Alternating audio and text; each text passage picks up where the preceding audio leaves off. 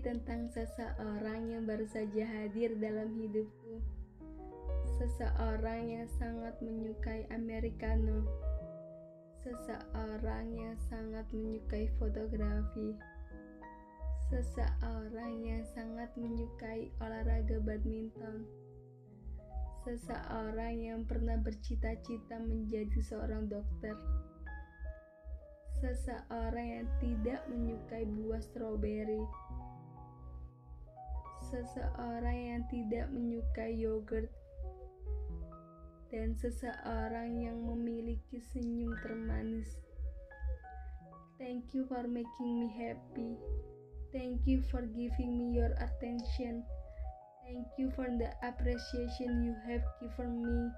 Thank you for everything berawal dari ketidaksengajaanku mengenalmu.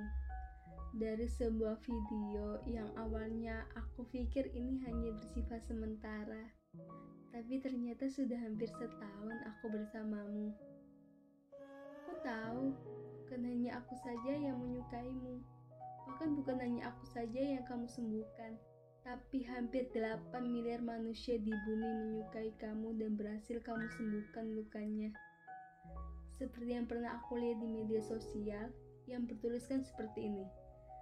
Meskipun kamu tidak menjadi seorang dokter, bukan berarti kamu tidak bisa menyembuhkan seseorang.